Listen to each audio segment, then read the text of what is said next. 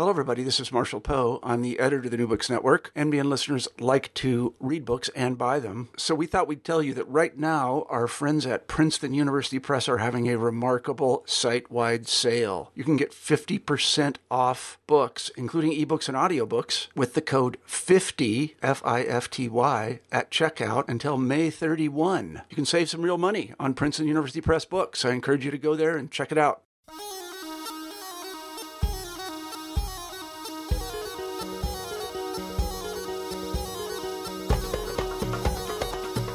Hi, and welcome to New Books in Middle East Studies. My name is N.A. Mansour Nazara. I am a graduate student at Princeton's Department of Near Eastern Studies, and my guest today is Eve Krakowski, who is Assistant Professor of Near Eastern Studies um, and is also in the program in Judaic Studies at Princeton University.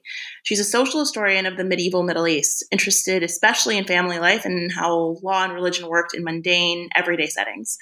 Her research focuses on urban Jews in Fatimid and Ayyubid Egypt, a population who accidentally left behind some of the most detailed and varied sources about ordinary life to survive the pre modern world, the Cairo Geniza documents. She earned her BA, BA, MA, and PhD at the University of Chicago's Near Eastern Languages and Cultures Department.